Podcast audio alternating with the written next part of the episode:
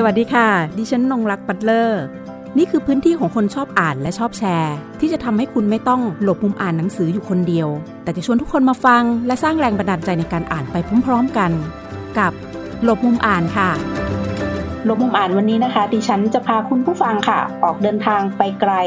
นอกพื้นที่นะคะ เพื่อทำความเข้าใจพื้นที่ข้างในตัวเอง ที่เข้าถึงยากที่สุดเท่านั้น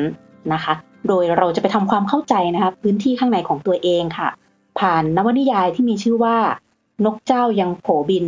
ซึ่งเป็นงานเขียนเล่มล่าสุดนะคะของคุณแพรพลอยวนัทซึ่งเป็นนักเขียนนวนิยายนะคะ รางวัลแว่นแก้ว และรางวัลกนกพงศ์สงสมพันธ์นะคะ ดิฉันก็ได้อ่านงานเขียนเล่มนี้เสร็จสับไปเป็นที่เรียบร้อยแล้วนะคะ ตอนแรกก็กะว่าจะเอาไว้อ่านหลาย ๆ วันเหมือนกัน แต่ทีนี้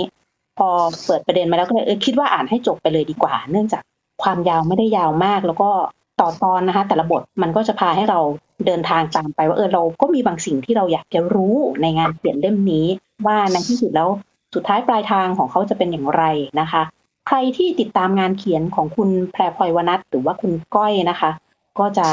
มีข้อที่น่าสังเกตบางอย่างนั่นก็คือในงานเขียนของคุณก้อยอะค่ะ มักจะเป็นเรื่องความสัมพันธ์ที่มันไม่ราบรื่นภายในครอบครัว วันนี้แหละค่ะเราก็เลยจะมาคุยกับคุณก้อยนะคะ ว่าทำไมจึงเลือก ปัญหาและเรื่องสถาบันครอบครัวนำเสนอเป็นหลักในงานเขียนหลาย ๆ เล่มที่ผ่านมารวมถึงเล่มล่าสุดนี้ด้วยค่ะ ก็สำหรับคำถามที่ว่าทำไมถึงเลือกพูดถึงเรื่องความสัมพันธ์ใช่ไหมคะความเรื่องครอบครัวเรื่องความสัมพันธ์ จริง ๆ แล้วเนี่ยไม่ได้เป็นความตั้งใจว่า พอพูดถึงแพรพลอยเนี่ยจะต้องนึกถึงเรื่องของความสัมพันธ์หรือเรื่องครอบครัว จริง ๆ แล้วแนวอื่น เรื่องเกี่ยวกับการเมืองก็ต้องเขียนนะ เพียงแต่ว่าพองานที่เกี่ยวกับเรื่องความสัมพันธ์เนี่ยเรื่องครอบครัวเนี่ยมันจะเป็นที่รู้จักในวงกว้างมากกว่าค่ะ ก็ทีนี้เนี่ยมาถึงนกเจ้ายังโผบินเนี่ยจริง ๆ แล้วก้อยก็ได้แรงบันดาลใจ อันนี้เคยพูดที่อื่นมาแล้วก็คือได้แรงบันดาลใจจากมีอยู่วันหนึ่งเนี่ยก้อยไปไปธุระที่ศาลนะคะ แล้วก็อ่า เผอิญว่าเห็นนักโทษนะคะเห็นในระยะที่ใกล้มาก ทีนี้เนี่ยพอเรากลับมาที่บ้านเนี่ยเราก็เลยคิด เหมือนกับว่ามันมีอ่าพล็อตเกิดขึ้นมาในหัวค่ะ เกิดขึ้นมาแล้วก็เหมือนมีตัวละครลอยขึ้นมาตัวนั้นตัวนี้ แล้วก็ในขณะที่ช่วงนั้นน่ะเป็นช่วงที่ก้อยค่อนข้างจะไม่มีงานตีพิมพ์ออกมา แต่ว่าก็ทำงานเรื่อยๆนะคะ ช่วงปี 58 59อย่างปี 58เนี่ยก็ทำต้นฉบับนวนิยายเรื่องยาว แล้วก็พอปี 59เนี่ยก็ทำรวมเรื่องสั้น ทีนี้เนี่ยสองปีที่เราไม่มีเงินออกมา งานเล่มล่าสุดเล่มสุดท้ายก่อนหน้านั้นนะคือปี 57 คือเรื่องโดมิโนแสงดาว ทีนี้เนี่ย พอสองปีไม่มีงานแล้วช่วงนั้นเป็นช่วงที่เออค่อนข้างลำบากลำบากในแง่ทั้งแบบเศรษฐกิจแล้วก็ทั้งช่วงนั้นเนี่ย นิตยสารก็ทยอยปิดตัวนะคะแล้วก็ค่อนข้างจะงงๆว่าเอ๊ะเราจะยังไงต่อดีอะไรเงี้ย แต่ในขณะเดียวกันเราก็ทำงานของเราต่อไปนั่นแหละ เริ่มคิดพล็อตอะไรต่างๆ แล้วทีนี้ถึงว่าเราคงไม่เล่าเรื่องเกี่ยวกับนักโทษหรืออะไรหรอกเพราะเราก็ไม่รู้ลึกนะคะ แล้วก็คิดว่ามันไม่ใช่ประเด็นใหม่ด้วยในเรื่องของนักโทษนะคะ แล้วก็ก็เลยคิดว่าเอ๊ะทำยังไงดีเราจะจับ พูดถึงงานเขียนนะคะเหมือนคนที่ทำอาชีพนักเขียนเนี่ยโดยแบบมันยึดตัวเราเนี่ยในความยากลำบากของมันเนี่ยเราอยากจะเอาหยิบขึ้นมาพูดสักเรื่องหนึ่งก่อนหน้านั้นมีงานที่พูดถึงนักเขียนบ้าง แต่ว่าเราไม่ได้เหมือนเป็นอาชีพนักเขียนเฉยๆแต่ว่าเราไม่ได้ลงลึกเข้าไปว่างานเขาทำยังไงมีความลำบากยากแค้นยังไงบ้างเราไม่ได้พูดถึง พอมาเล่มนี้เราก็เลยคิดว่าเอ๊ะเหมือนจะจับประเด็นสองประเด็นเนี้ยเรื่องเกี่ยวกับชีวิตขึ้นมาพูดค่ะ ก็เลยเป็นเกิดเรื่องนี้ขึ้นมาค่ะ ก็ถือว่า ชีวิตส่วนหนึ่งในฐานะการเป็นนักเขียนนะคะ ก็ได้มีถ่ายทอดสอดแทรกเอาไว้นะคะ ในนวนิยายเล่มนี้ด้วยนะคะซึ่งใครที่อยากจะเป็นนักเขียนกันอยู่นะคะ ก็ลองอ่านเล่มนี้ได้ด้วยเช่นเดียวกันนะคะ ว่าแต่ละคนก็คงจะมีวิถีทางมีทางเดินของตัวเองมีเส้นทางบินที่แตกต่างกันออกไปนะคะ ในการเป็นนักเขียนแต่ก็คงมีหลาย ๆ คนซึ่งมี แนวร่วมหรือว่าความคิดหรือว่าวิถีชีวิตคล้ายๆกันนะคะ กับตัวเอกในเรื่องนี้ด้วย ซึ่งก็คือสีดา พอพูดถึงสีดานะคะ เวลาที่ฉันอ่านเล่มนี้นะคะดิฉันอ่านเล่มนี้แล้วดิฉันก็ตอนแรกก็ยังไม่ได้คิดว่าเอ๊ะชื่อมันเป็นสัญลักษณ์อะไรหรือเปล่า พอเราเห็นสิ่งที่เขาจะต้องเผชิญปัญหาที่รุมเร้าในชีวิต และยังต้องคอยแก้ปัญหาต่างๆนะคะ ให้กับสามีของเธอนะคะ นอกจากในเรื่องของความสัมพันธ์ อันค่อนข้างจะ งอนแง่นนะคะ ในช่วงต่อๆมาของชีวิตคู่แล้วนะคะมันไม่ค่อยราบรื่น แล้วฝ่ายชายก็มีเหตุให้ต้องไปติดคุกนะคะ ก็อยู่ในคุกรวมถึงคุกกับชื่อของตัวละครนะคะชื่อตัวละครหญิงที่ชื่อว่าสีดา ดิฉันก็นึกไปถึงว่าเออปัญหาต่างๆ ที่ดุมเร้าเป็นเหมือนแบบสีดาลุยไฟอะ่ะที่เธอต้องพยายามช่วยสามีทุกอย่าง และคุกที่ปรากฏในเรื่องนะคะ ก็ยังมีความหมายทั้งเรื่องของการจองจำความสัมพันธ์นะคะ ที่รอวันออกจากเรือนจำของสามี อีกถึงการจองจำในเรื่องความสัมพันธ์ของชีวิตคู่ของครอบครัวนี้ด้วยอะค่ะ ไม่แน่ใจว่าดิฉันตีความถูกหรือเปล่า ต้องถามผู้เขียนค่ะก็จริงๆก็เป็นอย่างนั้นแหละ คือคุกเนี่ยมันก็เป็นสัญลักษณ์อยู่แล้วนะว่าจำกัดถูกจำกัดอิสรภาพ เหมือนกันชีวิตของคนเราเนี่ยเวลาที่เผชิญกับความผิดพลาด ความล้มเหลว ความไม่สมหวังในชีวิตเนี่ยจิตใจของคนเรามันก็เหมือนถูกจองจำอะค่ะ ความทุกข์อะไรต่างๆ ที่ผ่านเข้ามาในชีวิตก็เหมือนกับถูกจองจำไม่ขาดอิสรภาพ ก็เป็นอย่างที่คุณนงรักกล่าวมาค่ะ แล้วอย่างสีดานี่ก็คือตั้งใจให้เขาแบบว่าต้องเผชิญขนาดนี้เลยใช่ไหมคือคือเดิมทีเนี่ยก็วางเล่าวิธีการทำงานไปเลยแล้วกันเนาะคือ เดิมทีวางโครงเรื่องไว้ค่อนข้างจะเป็นยาวกว่านี้ ประมาณยาวกว่านี้เท่าตัว แต่ทีนี้นี่ก็อยากจะได้ อยากจะได้เนื้อจริง ๆ ก็เลยก็เลยตัด หลาย ๆ ส่วนหลาย ๆ พาร์ทที่เราคิดไว้ออกไปอยากจะให้ได้เหมือนกับเป็นเนื้อจริง ๆ อย่างเงี้ยค่ะ ไขมันหรือว่าน้ำอะไรเนี้ยอาจจะเพิ่มเข้ามานิดหน่อยอยากจะได้เนื้อเนื้อจริง ๆ ก็เลยตัดออกให้มันเหลือแค่ เป็นนวนิยายขนาดสั้นแค่สิบแปดบท ทีนี้สิบแปดบทเนี่ยถ้าก้อยเอาวัดสัดส่วนแล้วเนี่ยส่วนที่หนักๆส่วนที่หนักๆระหว่างความสัมพันธ์ของตัวละครหลักคือสีดากับโจ้กับจ้อยเนี่ย ถ้าเอาทั้งหมดเนี่ยมันก็จะหนักไปมากก้อยก็เลยมีเพิ่มตัวละครของสิงเนี่ยเข้ามา มันก็จะเป็นประมาณสิบบทเนี่ยพูดหนัก แล้วก็อีกแปดบทเนี่ยเป็นบทที่ซอฟลงแล้วก็เป็นจุดที่คลี่คลาย เหมือนกับว่าก็อยากพูดถึงชีวิตที่มันเขาเรียกว่าอะไร ชีวิตที่มัน มันอ่านแล้วมันมีความสมจริงมากที่สุด หรือว่าให้ให้ผู้อ่านเนี่ยเกิดอารมณ์ร่วมไปกับตัวละครมากที่สุด ทีนี้ก็มาวางแผนว่าจะทำยังไงดี ปกติเนี่ยเวลาเล่านวนิยายนะคะ ที่ผ่านมาเรื่องอื่น ๆ ที่ผ่านมาของก้อยเนี่ยเวลาเล่าเนี่ยก็จะเล่าผ่านมุมมองบทที่สามก็คือเป็นชื่อตัวละครแล้วก็เธอเขาอะไรแบบนี้แต่ว่าทีนี้เป็นเล่มแรกเป็นเรื่องยาวเรื่องแรกที่ใช้การ เล่าผ่านมุมมองของบุรุษที่หนึ่งก็คือฉัน ฉะนั้นความยากเนี่ยสาเหตุที่ตั้งใจจะให้ฉัน เพราะว่าหนึ่งตัวละครมีอาชีพเป็นนักเขียน แล้วก็เป็นผู้หญิงเหมือนกัน แล้วก็อันที่สองเนี่ยก็อยากจะให้ผู้อ่านเนี่ยเกิดความใกล้ชิดกับตัวละคร สนิทสนมกับตัวละคร แล้วก็เกิดมีอารมณ์ร่วมเกิดความเห็นอกเห็นใจตัวละครมากที่สุด ก็เลยตัดสินใจว่าเอาละเล่มนี้จะเล่าแบบเหมือนเปลี่ยนเปลี่ยนบ้าง บางทีความจำเจเราก็เบื่อเนาะเราก็คิดว่าเออลองเล่าแบบฉันซิเป็นแบบบุรุษที่หนึ่งไป ทีนี้เนี่ยในปีแรกเนี่ยมันก็ค่อนข้างลำบากเหมือนเรายังไม่ค่อยอินนะคะมันก็พยายามเขียนพยายามเค้น แต่ว่าเรารู้สึกว่าเรายังอาจจะยังไม่สนิทกับตัวละครด้วยก็ได้ ก็เลยทิ้งช่วงไว้เป็นปีอีกปีหนึ่งถัดมาก็เลยกลับมาเริ่มเขียนก็คราวนี้โอเคละ มันก็เหมือนเป็นธรรมชาติ รู้สึกว่าเป็นธรรมชาติแล้วก็ลื่นไหลมากขึ้น ก็นี่คือสาเหตุที่ใช้การเล่าเรื่องผ่านมุมมองบทที่หนึ่งค่ะ ค่ะบางคนก็อ่านแล้วก็แบบมี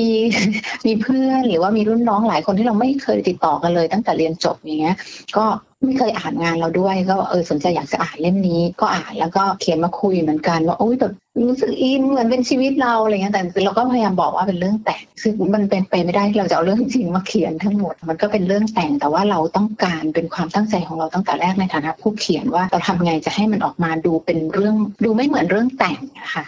อืมให้มันดูมีความสมจริงที่สุดแล้วก็ก็คิดว่าได้ผลในแง่ที่ว่าผู้อ่านเนี่ยเกิดความแบบเหมือนใกล้ชิดกับตัวละคร แล้วก็เห็นอกเห็นใจตัวละครแล้วก็มีอารมณ์ร่วมไปด้วยเนี่ยค่ะ ความใกล้ชิดนี่เองนะคะ ตอนที่สีดาตามหาจ้อยในเรื่องดิฉันก็แทบจะใจขาดตามไปด้วยเหมือนกันเนาะเราก็คิดต่างๆ นานา โอ้คุณนักเขียนสามารถทำให้เราคิดได้ไปต่างๆ นานาเตลิดเปิดเปิดลูกเขาจะเป็นอะไรหรือเปล่าจะจมน้ำตายคือลุ้นแบบเออ เด็กจะตามฝังเรื่องนี้หรือเปล่าอะไรอย่างเงี้ยนะคะอันนี้อันนี้แบบลุ้นนะคะ แบบใจจะขาดไปด้วย เออ แล้วมันยังมีประโยคที่มันชวนขบคิด นั่นก็คือ มันจะมีคำพูดที่แบบบางอย่างมันธรรมดา มันเป็นบทสนทนาซึ่งเราได้ยินหรือว่าแบบพูดกันหยอกๆเล่นๆกับเพื่อน อย่างเช่น ประโยคที่พี่สาวเนาะคุยกับสีดา ซึ่งเขาถามกันว่าแบบ เคยเติมลมรถเองหรือไม่ อย่างเงี้ยเป็นต้นนะคะ ก็คือเป็นประโยคสำหรับผู้หญิงอะ คือมันมันเหมือนเรากำลังถูกถามว่าเฮ้ยคุณจะสามารถอยู่ได้ด้วยตัวเองได้หรือเปล่าในเรื่องแบบเล็กๆน้อยๆแบบนี้อะค่ะยังประโยคแบบนี้เนี่ยคงไม่ได้ตั้งใจ ปล่อยออกมาลอยๆแน่เลยในฐานะการเป็นนักเขียนใช่ไหมคะค่ะก็เหมือนคือจริง ๆ แล้วเนี่ยก็ชอบฉากนี้มาก คือมันเป็นฉากที่แบบเหมือนเรียบๆนี่แหละแต่ว่าเหมือนกับมันให้อะไรหลายอย่าง แล้วมันเป็นจุดที่คลี่คลาย คือถ้าเรามองย้อนกลับไปในบทแรก ๆ ช่วงแรกๆอะค่ะคือสีดาก็มีความไม่เข้าใจความเขาเรียกว่าอะไรความลึกๆอะเหมือนเขามีความเสียใจ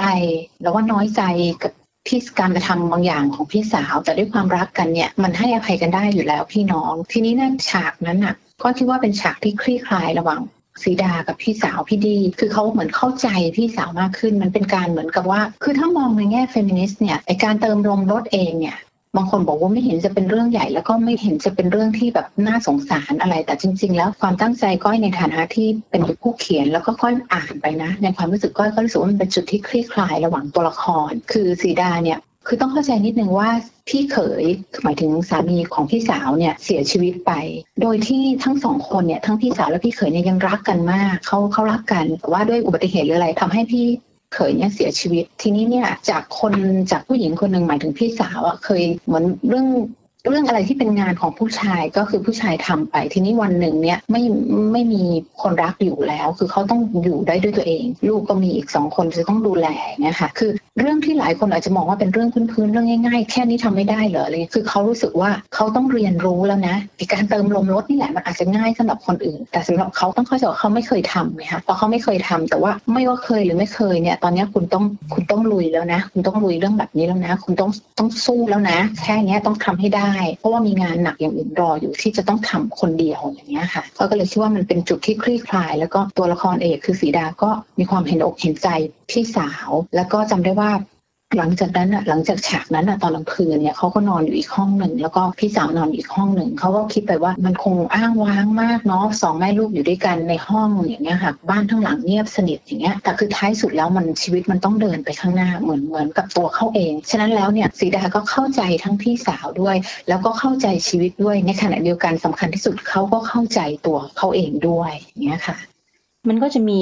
ความคลี่คลายหลาย ๆ อย่างนะคะ ในความเป็นผู้หญิงซึ่ง ในเล่มนี้ก็จะมีทั้งพี่สาวของสีดานะคะ แม่ของสีดาเอง แม่ของสามีด้วย แล้วก็ตัวของเธอเองด้วยนะคะแต่ละคนเราก็จะเห็น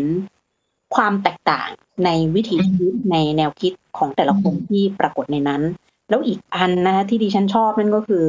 ในเรื่องบทบาทของความเป็นพ่อของโจเอง แต่ยังก็แล้วแต่ในเรื่องนี้ซึ่งไม่ว่าจะเป็นเรื่องความล้มเหลวในการทำธุรกิจเอ่ยความล้มเหลวในความสัมพันธ์กับ ภรรยาก็คือสีดานะคะ ในท้ายที่สุดนะคะ แต่สิ่งหนึ่งที่คุณก้อยนะคะในฐานะที่เป็นผู้เขียนเรื่องนี้นะคะ ยังอบอุ้มเขาไว้นั่นก็คือบทบาทการเป็นพ่อแล้วการเป็นพ่อในฐานะที่เป็นเป็นพ่อที่เป็นคนอื่นด้วย เป็นคนอื่นไม่ใช่ว่า จ้อยนะคะ ซึ่งเป็นลูกเรื่องเนี้ย ทั้งสีดาแล้วก็โจเองเนี่ย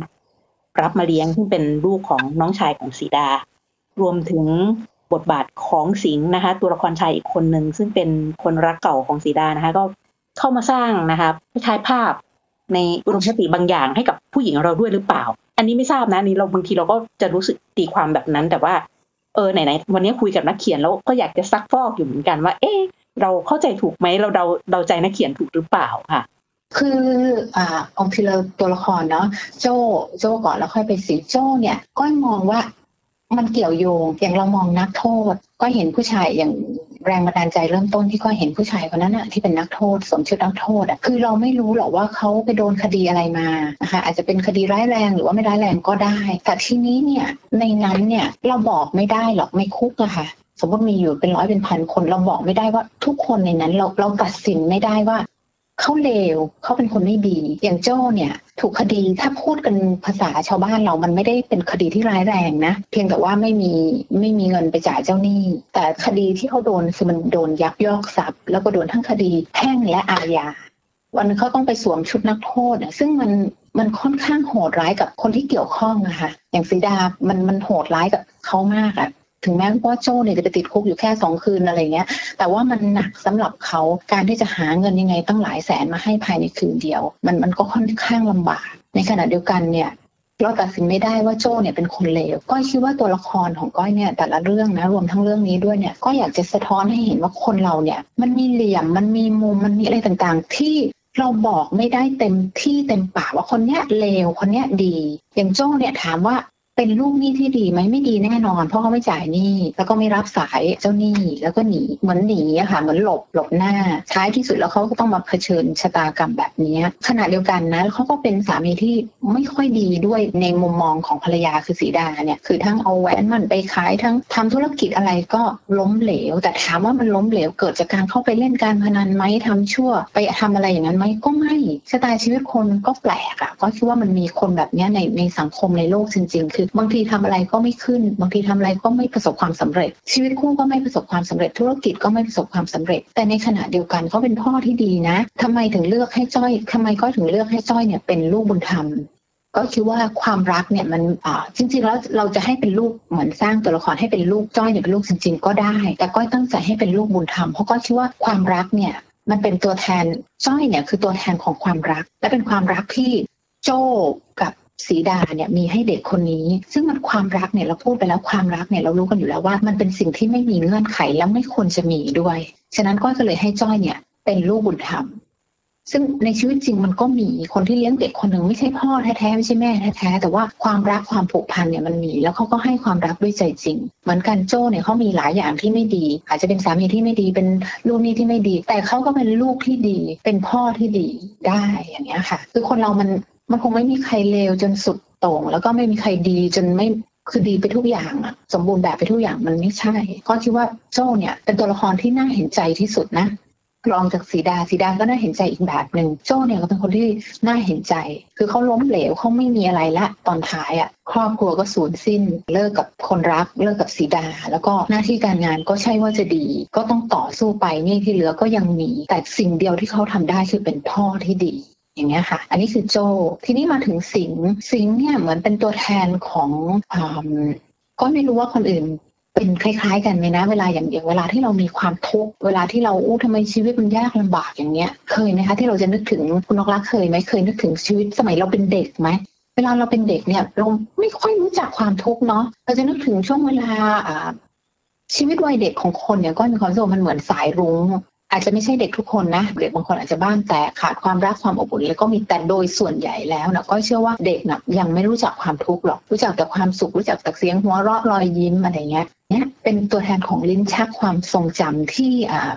มาทำให้ใจอย่างที่คุณนักใช้คำว่าใจฟูมาทำให้ใจฟูอะคือก็ไม่ต้องการให้เรื่องเนี้ยออกแนว คือเรื่องนี้บอกได้เลยว่ามันเป็นแนวหนักหลายคนก็บอกอ่านแล้วก็เขียนมาคุยกับก้อยว่ามันหนักเครียดมากอ่านแล้วทำไมหดหูอะไรเงี้ยคือก้อยไม่ต้องการให้มันหนักจนเกินไปก็คิดว่าชีวิตคนเนี่ยไม่ว่าจะหนักยังไงก็แล้วแต่ท้ายสุดแล้วเนี่ยอยากจะให้มีความหวังมีแสงสว่างเรืองรองออกมานิดนึงคือเหมือนอยากให้มีทางที่เดินออกไปอย่างน้อยเห็นเห็นหนทางที่เราจะก้าวไปข้างหน้าอย่างเงี้ยค่ะ ก็เลยสิงเนี่ยเป็นเหมือนตัวแทนของตรงนี้ค่ะ คือตัวแทนของความรักความฝัน ความหวังที่มาเชิดชูตัวละครหลัก โดยโดยตัวละครหลักก็ยังเป็นสีดาอยู่อย่างเงี้ยค่ะ อืมเจ็แล้วค่ะนะคะ คือชอบประเด็นที่พูดถึงตัวละครหลักสองคนนั่นก็คือสีดากับโจ้นะ มันทำให้เราเห็นอีกมิติหนึ่งคือ ผู้ชายมันก็แบบไม่ได้ร้ายไปเลยอะไรอย่างเงี้ย คือเขาเขาเป็นความล้มเหลวบางอย่างในชีวิตเขาอะพูดอย่างนั้นดีกว่าไม่มีใครตั้งใจถามว่าล้มเหลวในโจ้เขาตั้งใจไหมก็ไม่ได้ตั้งใจนะ แต่ว่ามันก็อาจจะมีบ้างที่ว่าละเลยต่อแบบเขาเรียกว่าอะไรหน้าที่การงานคือคนจะอะไรกว่านี้ แต่ว่าไม่รู้ล่ะท้ายที่สุดคือเขาล้มเหลวอย่างเงี้ยแต่คนล้มเหลวไม่ได้เป็นคนไม่ดีค่ะ คนเรามันก็ล้มเหลวกันได้มันพลาดกันได้ แต่ว่าท้ายสุดแล้วเนี่ยมันมันไปถึงทางตันแล้วล่ะมันคงเดินกันต่อไม่ได้อาจอย่างน้อยก็อาจจะต้องเบรกกันละระหว่างสีดากับโจ้เนี่ยก็คิดว่า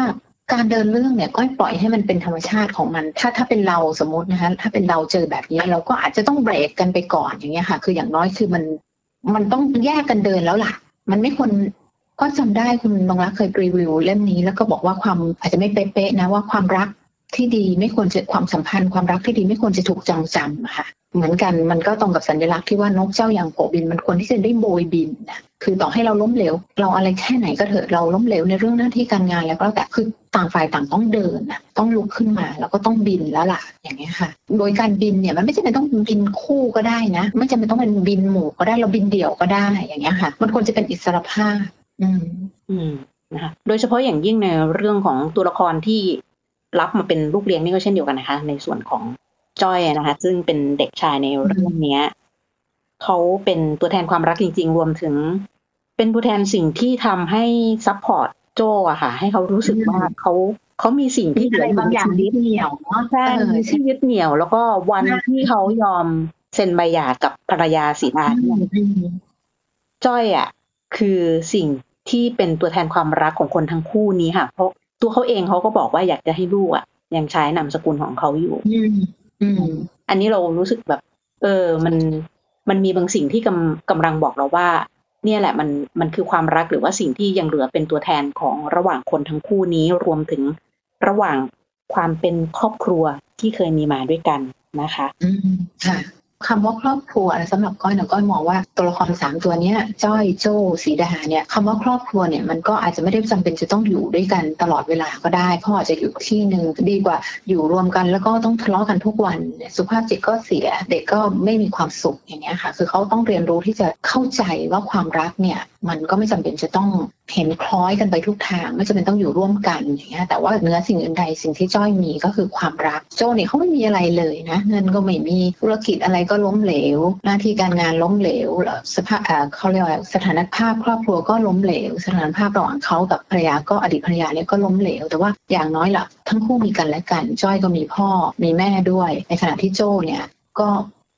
จริงๆเขาก็มีสีดาอยู่ด้วย แต่ว่าไม่ได้อยู่ในฐานะเดิมอีกต่อไปแล้วอย่างเงี้ยค่ะ เพราะฉะนั้นสิ่งที่จะยึดเหนี่ยวโจ้ไว้ในตอนเนี้ย ที่พึ่งของโจ้แบบเหมือนที่พึ่งสุดท้ายของโจ้แล้วก็คือจ้อยอย่างเงี้ยค่ะ อืมค่ะ ในส่วนของสิ่งเราคงจะไม่ถามแล้ว เพราะว่าเขาก็เป็นส่วนที่กลับเข้ามา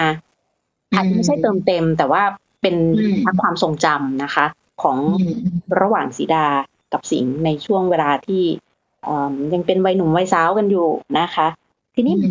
ช่วงท้ายแล้ว เราก็จะถามคุณก้อยว่าเออ แล้วในเล่มต่อไปเนี่ย ได้คิดพลอตคิดอะไรไว้อย่างสำหรับงานเขียนเล่มต่อไปคือก้อยค่อนข้างจะบางทีนะ เดี๋ยวอย่างคำพูดที่ว่าพอนึกถึงแพรพลอยวนัทเนี่ยจะนึกถึงงานบางคนบอกว่าค่อนข้างดาร์กนะ ค่อนข้างหนัก แล้วก็อาจจะนึกถึงชีวิตครอบครัวอย่างเงี้ยคือ มันก็เป็นทั้งความ